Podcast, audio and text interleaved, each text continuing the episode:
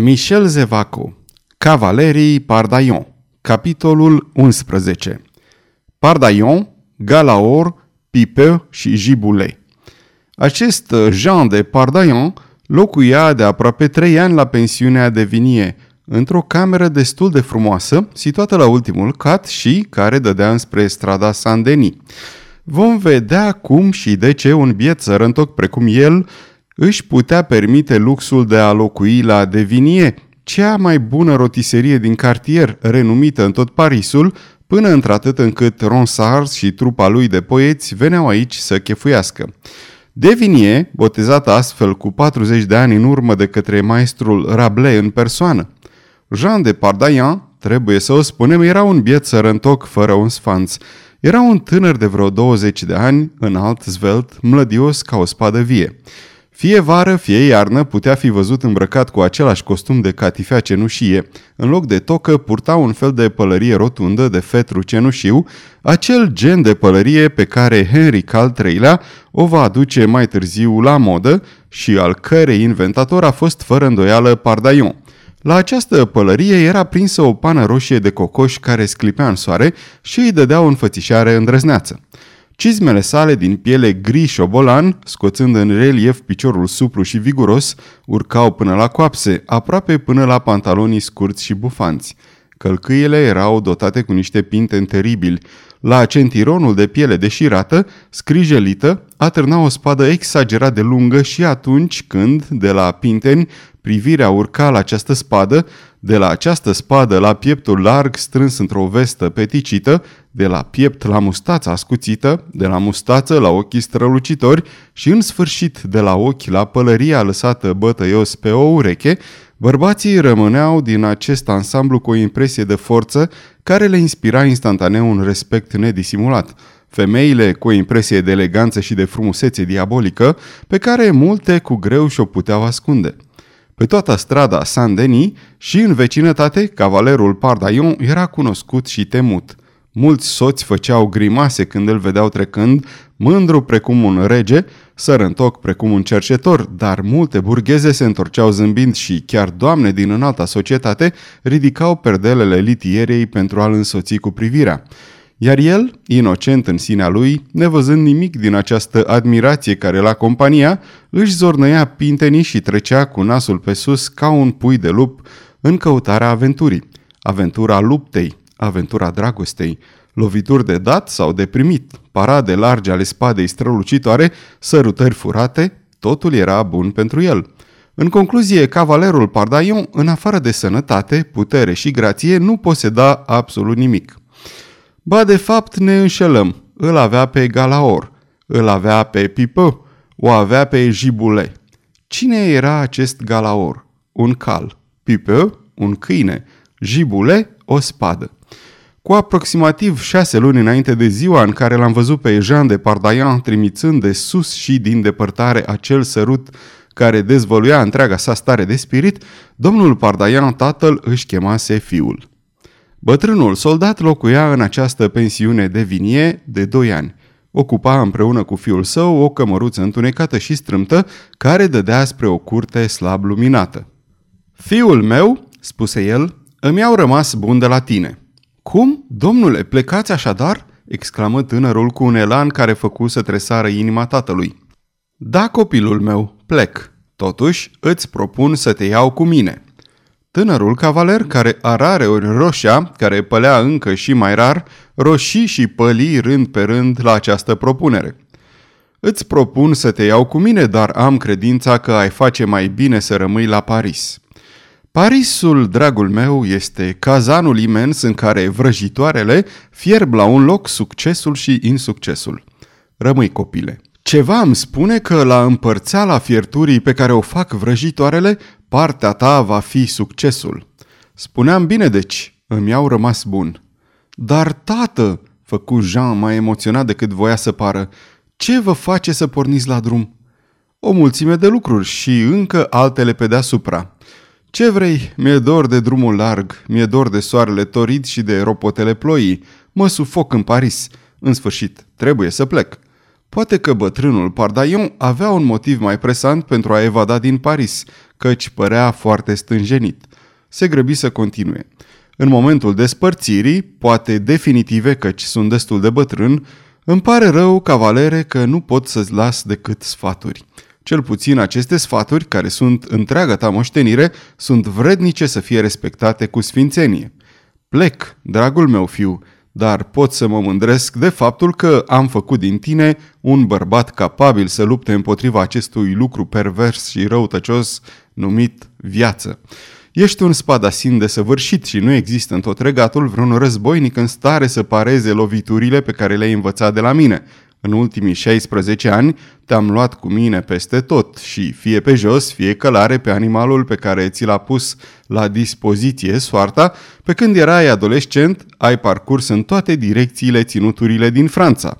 Burgoni, Provence, provinciile din sud și cele din nord. Ai învățat astfel lucrurile cele mai grele, să știi să dormi pe tare, cu șeaua sub cap, să știi să te culci fără să mănânci, să fii indiferent la căldură și la frig.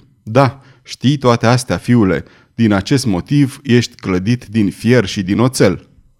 Bătrânul Pardaion își privi timp de un minut fiul cu admirație orgolioasă. Apoi reluă. Și totuși, ai fi putut avea un trai fericit și liniștit. Ai fi putut să-ți urmezi într-o slujbă bună în mijlocul bogăției și prosperității sub un stăpân nobil precum regele, mai bogat decât regele. O crimă ne-a croit astfel destinele, al meu și al tău. O crimă, tată?" exclamă Jean fremătând. O crimă sau o acțiune idiotă, e tot una, și eu sunt cel care a emis-o. Dumneavoastră? Imposibil. Dumneavoastră, cel mai bun la suflet? Ei, haide, mergi prea departe. Ascultă.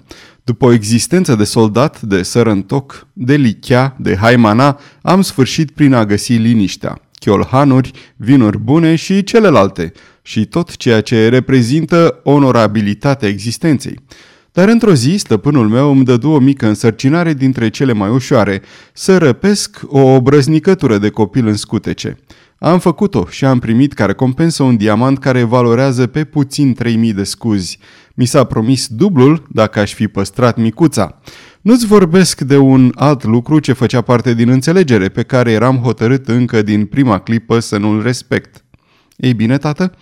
Ei bine, am făcut prostia să ascult de nu știu ce voce absurdă care îmi șoptea în suflet, nu prea mai știu eu ce. Pe scurt, am restituit copilul și, criminal până la capăt, i-am oferit mamei diamantul.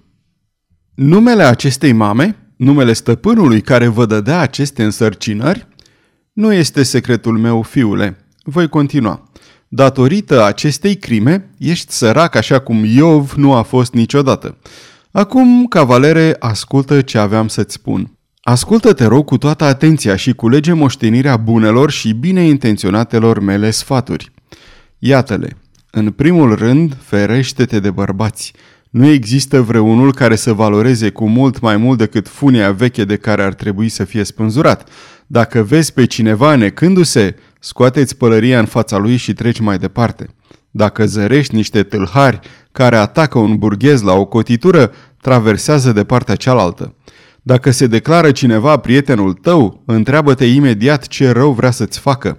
Dacă un bărbat declară că îți vrea binele, puneți o vestă de zale. Dacă ești chemat în ajutor, astupă-ți amândouă urechile. Îmi promiți să nu uiți aceste cuvinte? Vă promit, domnule. Mai departe? În al doilea rând, să te ferești de femei. Cea mai blândă dintre ele ascunde o furie. Șuvițele lor de păr fin sunt șerpi care înlănțuie și sufocă. Ochii lor înjunghie. Zâmbetul lor o trăvește. Înțelegi, fiule? Poți să ai câte femei vrei, dar să nu te dăruiești niciuneia. Dacă vrei să nu-ți ruinezi viața, dacă vrei să nu pieri copleșit de minciuni și trădări, să te ferești de femei.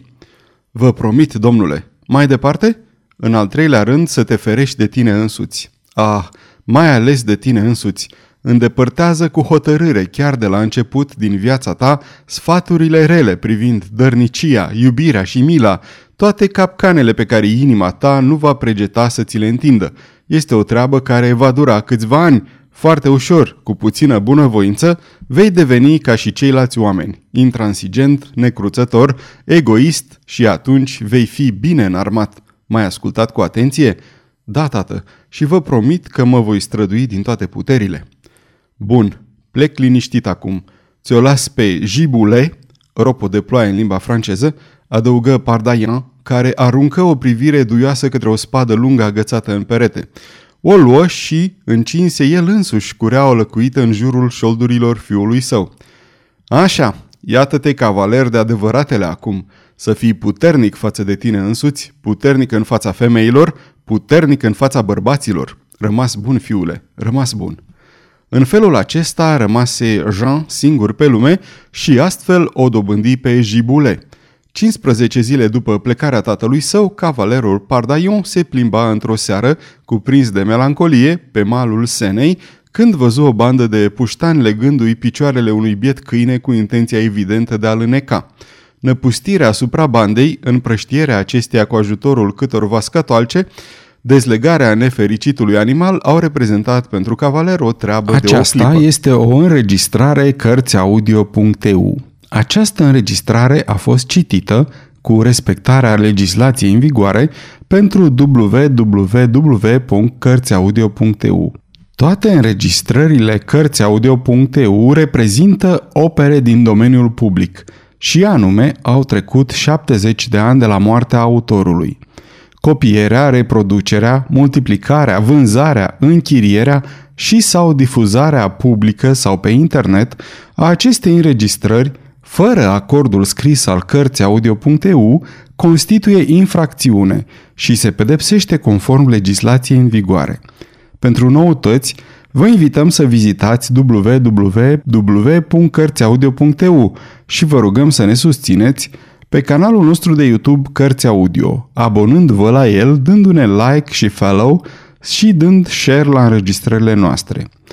De asemenea, vă rugăm să-i susțineți cu o donație în orice cuantum pe harnicii și talentații noștri naratori voluntari, accesând paginile cu înregistrările lor de pe site-ul nostru www.cărțiaudio.eu. Naratorul acestei cărți este Valentin din București.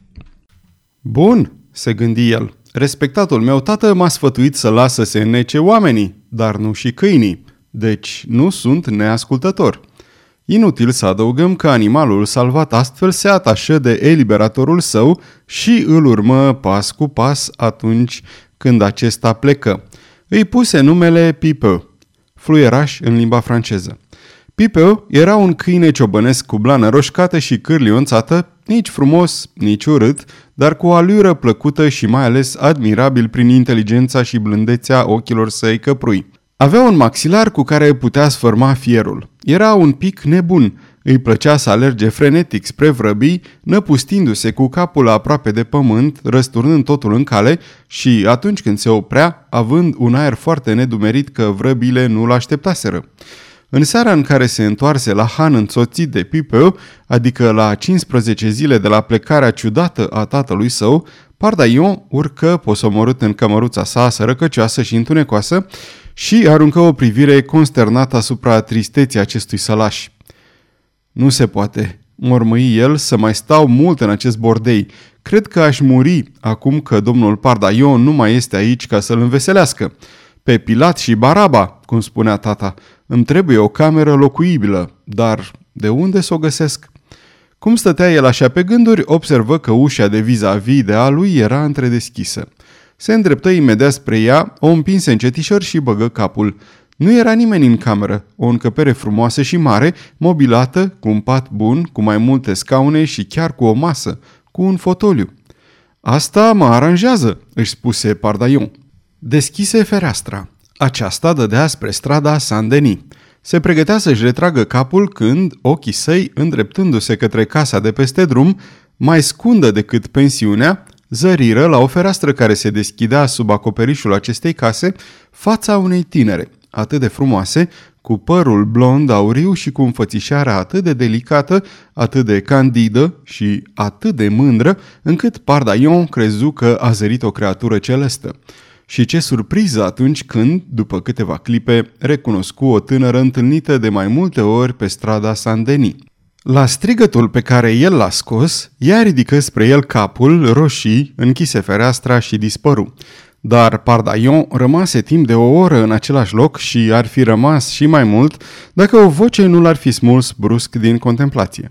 Se întoarse încruntat și se găsi în prezența jupânului Landry, Gregoar, moștenitor al tatălui său, actualul proprietar al pensiunii de vinie. Jupânul Landry fusese în copilărie o făptură plăpândă și cu picioare atât de scurte, încât clienții rotiseriei îl porecliseră Landry fund de lampă. Pe măsură ce crescuse în ani, în loc să adauge la înălțime, crescuse în lățime. Jupânul Landry părea un fel de bulgăre, așezat în echilibru pe două mase cărnoase și surmontat de o căpățână de zahăr străpunsă de doi ochi mici temători, neîncrezători, iscoditori și vicleni. Tocmai veneam la dumneavoastră, domnule cavaler," spuse jupânul Landry. Ei bine, ați ajuns," făcu Pardaian. Cum adică am ajuns?" Da, mi-am schimbat locuința. Începând din seara asta, mă instalez aici." Jupânul Gregoar deveni stacojiu la față. Domnule, spuse el, veneam să vă spun că mi este imposibil să continui să vă găzduiesc în cămăruță. Vedeți, suntem de acord. Cu atât mai mult, continuă Gregoar exasperat, nu pot să vă cedez această cameră care are valoarea de 50 de scuzi pe an.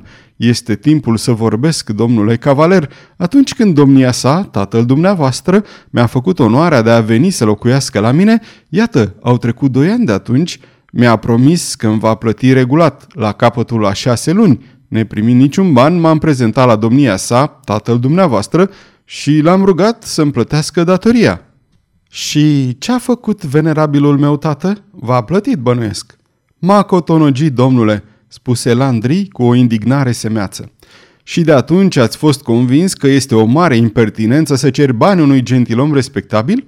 Da, domnule, spuse simplu jupânul de la Devinie, dar trebuie să vă spun că domnia sa, tatăl dumneavoastră, îmi făcea anumite servicii, îmi proteja rotiseria și nu avea egal în a lua un bețivan de guler și a-l arunca în stradă.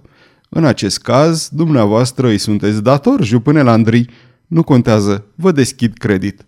Landry, care era deja stacojiu, deveni violet. Răsuflă greu timp de două minute, apoi reluă. Ajunge cu gluma, domnule? Ce doriți până la urmă? Explicați-vă ce naiba. Domnule, vreau să plecați, cel puțin în cazul în care nu puteți să-mi plătiți cei doi ani restanță pe care mi-i datorați, dumneavoastră și tatăl dumneavoastră.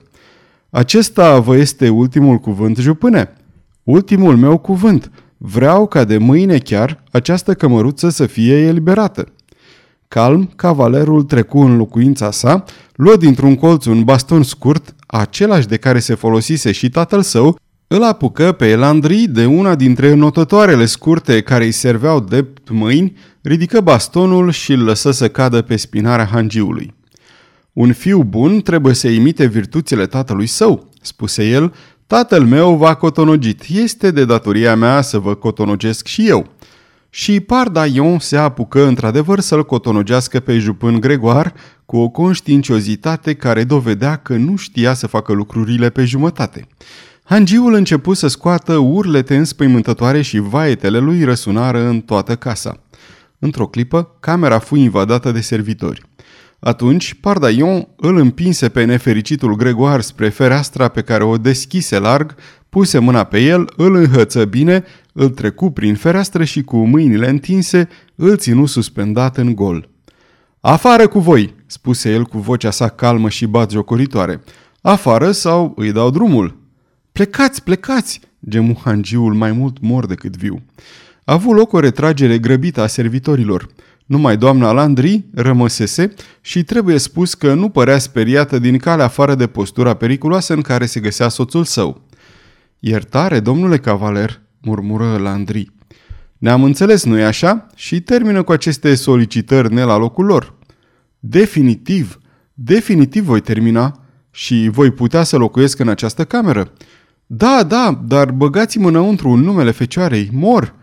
Cavalerul, fără să se grăbească, îl readuse pe Hangiu în cameră și îl așeză aproape leșinat în fotoliul în care doamna Landry se grăbi să umezească tâmplele.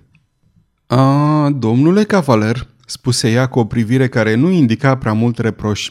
Ce m-ați speriat? Când Landry își reveni, a avut împreună cu cavalerul Pardaion o discuție, în urma căreia a fost convenit că frumoasa cameră rămânea locuința tânărului și chiar că putea să ia mesele de seară în rotiserie, cu condiția să continue să facă genul de servicii pe care le îndeplinise tatăl său. Și astfel fu semnată pacea între jupânul Landry Gregoire și aventurier – Într-o seară, cavalerul Pardaion ieșea dintr-o tavernă din strada Franz Bourgeois, unde băuse cu niște borfași prieteni de-ai săi o cantitate cam mare de vin. Era aproape beat.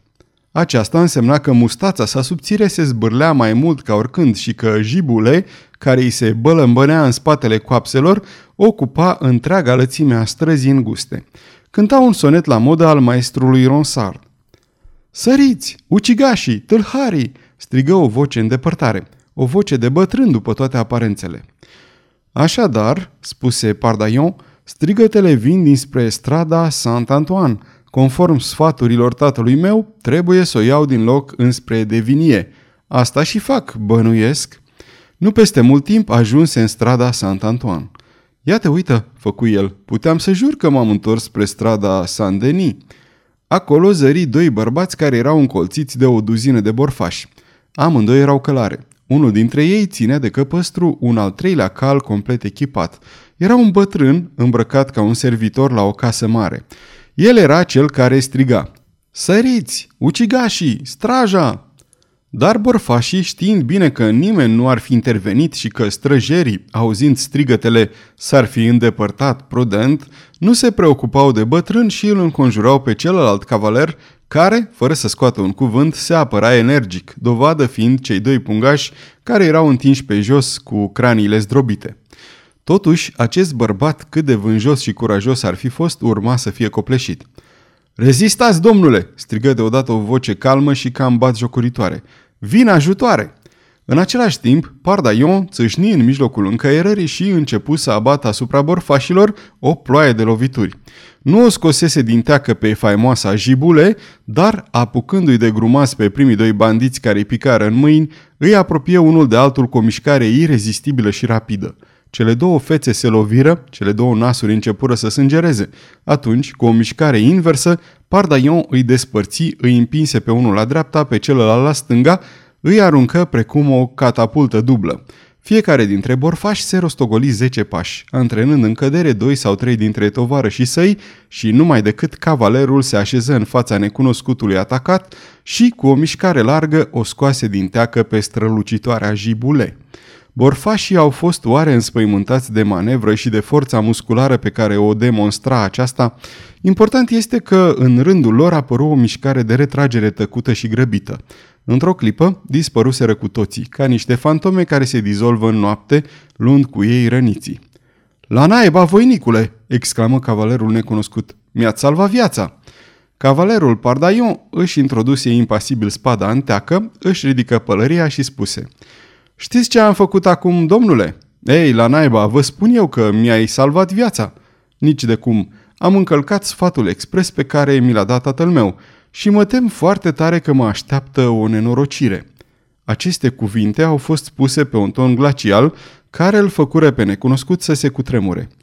În orice caz, reluă el, mi-ați făcut un mare serviciu. Acceptați ca amintire a acestei întâlniri calul pe care îl ține servitorul meu. Galaor este cel mai bun cal din grajdurile mele. Fie, accept calul, răspunse Pardaion cu tonul și atitudinea unui rege care acceptă omagiul unui supus și cu ușurința unui cavaler care de la vârsta de 5 ani a călărit prin munți și văi, încălecă pe Galaor. Necunoscutul făcu un semn de rămas bun cu mâna și se îndepărtă grăbit. În momentul în care bătrânul său servitor se pregătea să-și urmeze stăpânul la o distanță respectuoasă, Pardaion se apropie de el și îl întrebă cu o voce scăzută. Este vreo problemă să aflu numele acestui senior pentru care am comis fără de legea de a nu asculta sfatul tatălui meu?" Niciuna, domnule, făcu bătrânul mirat. Deci acest cavaler este monseniorul Henri de Montmorency, mareșal de Danville. În acea seară, Jean de Pardagnon adusese deci un oaspete nou la hanul de vinie. Ajunse acolo când se închidea pensiunea. Fără să întrebe nimic pe nimeni, îl conduse pe Galaor la grajd, îl instală în locul cel mai bun și răsturnă o măsură de ovăz în iesle. Galaor era un șarg cu capul negru care putea să meargă pe al patrulea an. Avea capul delicat, frunta largă, nările deschise, grabănul bine conturat, crupa grațioasă, picioarele suple. Era un animal magnific. A, ce naiba faceți acolo?" întrebă pe neașteptate vocea unsuroasă a jupânului Landry. Pardaion întoarse încet capul către bulgărele de grăsime reprezentat de Hangiu și răspunse peste umăr. Examinez rezultatul ultimei mele fără de legi. Landry se cutremură.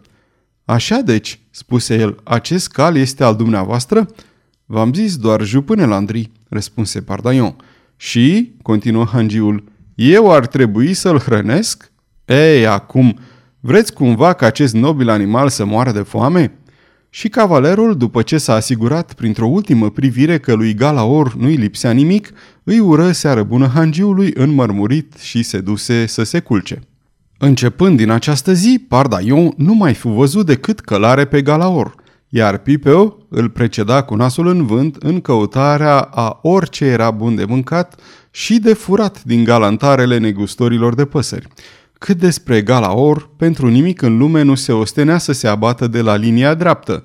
Trebuie adăugat că, pentru un murmur, pentru o privire chiorâșă, redutabila Jibule ieșea singură din teacă.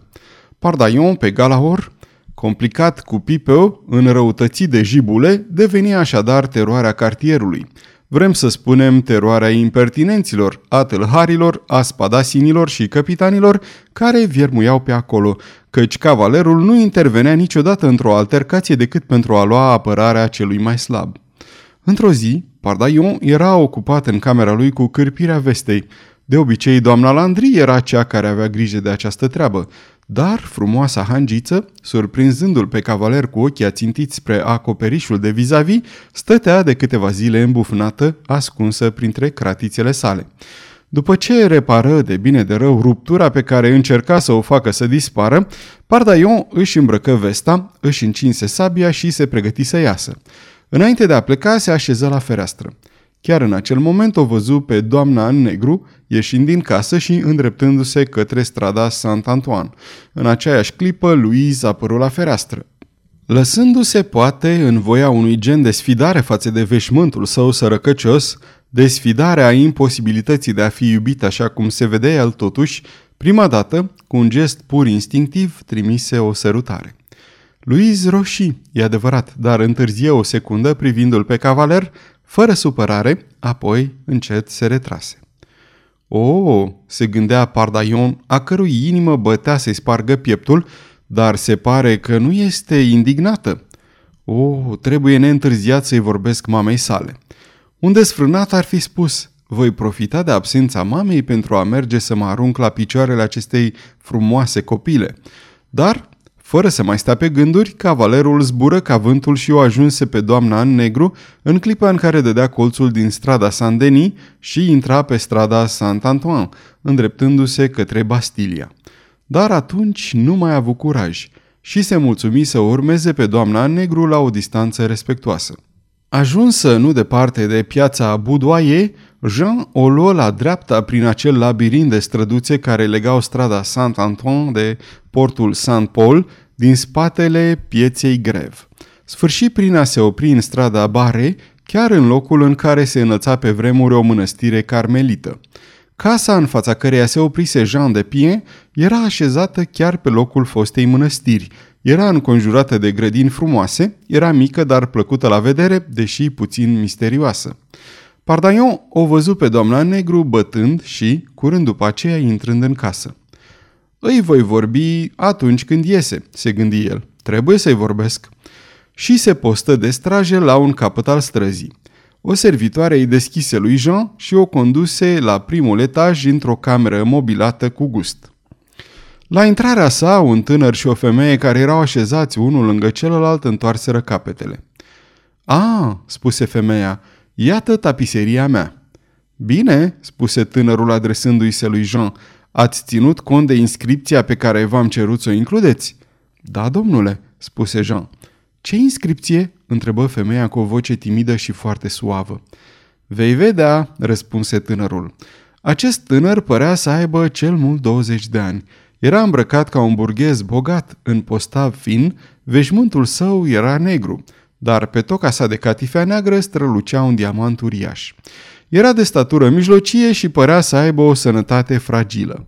Fața sa era palidă și chiar bilioasă. Avea fruntea bombată, ochii și reți nu priveau de dreptul în față. Gura se plia de obicei într-un zâmbet în general rău, uneori sinistru, dar care, în acest moment, era încărcat cu o afecțiune sinceră. Mâinile erau nervoase, iar degetele se contractau datorită unui fel de tic. Poate că acest tânăr suferea de o boală nervoasă. În privința femeii, aceasta avea trei sau patru ani în plus față de tovarășul său. Era o blondă drăguță cu o înfățișare modestă și care, în mijlocul mulțimii, nu ar fi provocat acel murmur ca un val de admirație pe care îl ridică trecerea anumitor femei desăvârșit de frumoase. Totul era la ea modestie, retragere, aproape temătoare, dar avea niște ochi de o blândețe infinită și de o tandrețe extraordinară atunci când se opreau asupra tânărului. Să vedem inscripția, reluă ea cu o curiozitate nerăbdătoare.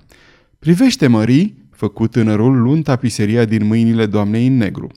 Această tapiserie reprezenta un șir de buchete de flori de crin care se întrețeseau și se desfășurau în jurul materialului. În centru era trasat un chenar pe fond albastru și în acest chenar ieșea în relief cu litere de aur inscripția următoare. Farmec totul. Cea pe care o numise Murray ridică o privire întrebătoare către tânăr. Acesta își frecă încet mâinile palide și spuse cu un zâmbet fericit. Scumpă Marie, nu ghicești? Nu, mult iubitul meu, Charles. Ei bine, aceasta va fi de acum înainte de viza ta, Marie. Oh, Charles, bunul meu Charles, știi cum am descoperit această inscripție? Cum aș putea să ghicesc, dragul meu prieten? Ei bine, exclamă Charles, triumfător, în numele tău, farmec totul, nu este decât anagrama de la Marie Touché, numele tău, poți să verifici. Atunci, roșie toată de bucurie, ea se aruncă în brațele iubitului, care o strânse la piept cu un indescriptibil gest de tandrețe. Jean de Pien asistase imobilă și îndurerată la această scenă de fericire intimă și netulburată. Cât de mult se iubesc, se gândia, cât sunt de fericiți acest burghez cum se cade și această burgheză delicată. Vai, și eu aș fi putut să fiu fericită. Da, Marie, spunea cu un glas căzut tânărul. Da, la asta m-am gândit în ultimul timp, pentru că numai la tine visez izolat în luvrul meu și în timp ce mama mea mă crede preocupat de distrugerea hugenoților, în timp ce fratele meu, Danju, se întreabă dacă mă gândesc la metoda prin care să lucid, în timp ce Ghiz încearcă să citească pe fruntea mea secretul soartei sale, eu mă gândesc că te iubesc, numai pe tine, pentru că numai tu mă iubești pe mine. Mary asculta aceste cuvinte pierdută. Uitase de prezența doamnei în negru. Sire, sire, făcuia aproape cu voce tare, mă îmbătați de fericire. Sire, șopti Jean, regele Franței. Și în imaginația sa modestă, atât de chinuită, se produse o zguduitură puternică. Se afla în fața lui Charles al IX-lea, omul de care a visat de atâtea ori să se apropie pentru a implora dreptate. Nu pentru ea, a, desigur, ci pentru fiica sa, pentru Luiza sa. Răsuflând greu, cu capul în flăcări, făcu un pas înainte. Charles al nouălea o cumprinsese pe Marie Touché în brațe. Reluă cu jumătate de glas. Nu există niciun sire aici, nu există nicio maestate, înțelegi, Marie? Nu există decât Charles, bunul tău Charles, cum îmi spui tu, căci numai tu, Marie, spui că sunt bun și asta mă ușurează, înțelegi? Asta răspândește puțină lumină în întunecimea gândurilor mele. Regele, eu sunt regele. Marie, sunt un biet copil pe care mama sa îl detestă, pe care frații săi îl urăsc. La Luvru nu îndrăznesc să mănânc. Mă tem de paharul cu apă care mi se aduce. Mă tem de aerul pe care îl respir. Aici mănânc, dorm, beau fără teamă. Aici... Ah, respir din plin. Charles, Charles, liniștește-te. Dar Charles al nouălea era surescitat. Ochii săi străluceau, vocea sa devenise răgușită și șuierătoare. Îți spun că îmi vor moartea, scrâșni el deodată fără să aibă grijă să-și coboare vocea. Ah, Marie, salvează-mă, ascunde-mă! Le-am citit gândurile, îți spun. Le-am cercetat conștiințele și am văzut acolo condamnarea mea scrisă cu litere de foc. Charles, te rog, liniștește-te. O, oh, iarăși ai o criză. Charles, revinoți, ești lângă mine. Dar regele se prăbuși într-un fotoliu cu ochii zvâgnind pradă unei crize violente. Jean sărise să o ajute pe Marie. Oh, doamnă, băigui aceasta, de dragul atât de nefericitului meu Charles, să nu spuneți vreun cuvânt despre asta. Fiți liniștită, spuse Jean cu demnitate. Cunosc prea bine durerea omenească și durerea m-a învățat să tac. Marie făcu un semn din cap pentru a mulțumi. Pot să vă fiu de folos? Relo Jean. Nu, nu, făcu energic Marie. Vă mulțumesc și fiți binecuvântată. Cunosc aceste crize teribile. Charles își va reveni în câteva clipe. În acest caz, vă părăsesc. Ah, doamnă!" exclamă Marie într-un elan de recunoștință. Sunteți atât de delicată, cât trebuie să fii iubit." Un surâs fugar și îndurerat adie pe buzele decolorate ale lui Jean, care făcu un semn de rămas bun și se retrase. Abia dispăruse și Charles al nouălea deschise ochii, aruncă în jurul lui o privire temătoare și, văzând-o pe Marie, aplecată deasupra lui, zâmbi cu tristețe. Încă un atac?" făcu el cu o angoasă reținută. Nimic, aproape nimic, Charles al meu. Era cineva aici adineauri. Ah, da, femeia care a făcut tapiseria. Unde este?" A plecat, Charles al meu, a plecat de două minute. Înainte de atac?" Da, da, bunul meu, Charles, înainte. Haide, iată-te refăcut, bea puțin din acest elixir. Așa, odihnește-ți puțin capul obosit aici, pe pieptul meu, bunul meu, Charles. Ea se așezase, îl atrase pe genunchii săi și Charles, ascultător ca un copil, se supunea, își plecă fruntea palidă și înnegurată. Sfârșitul capitolului 11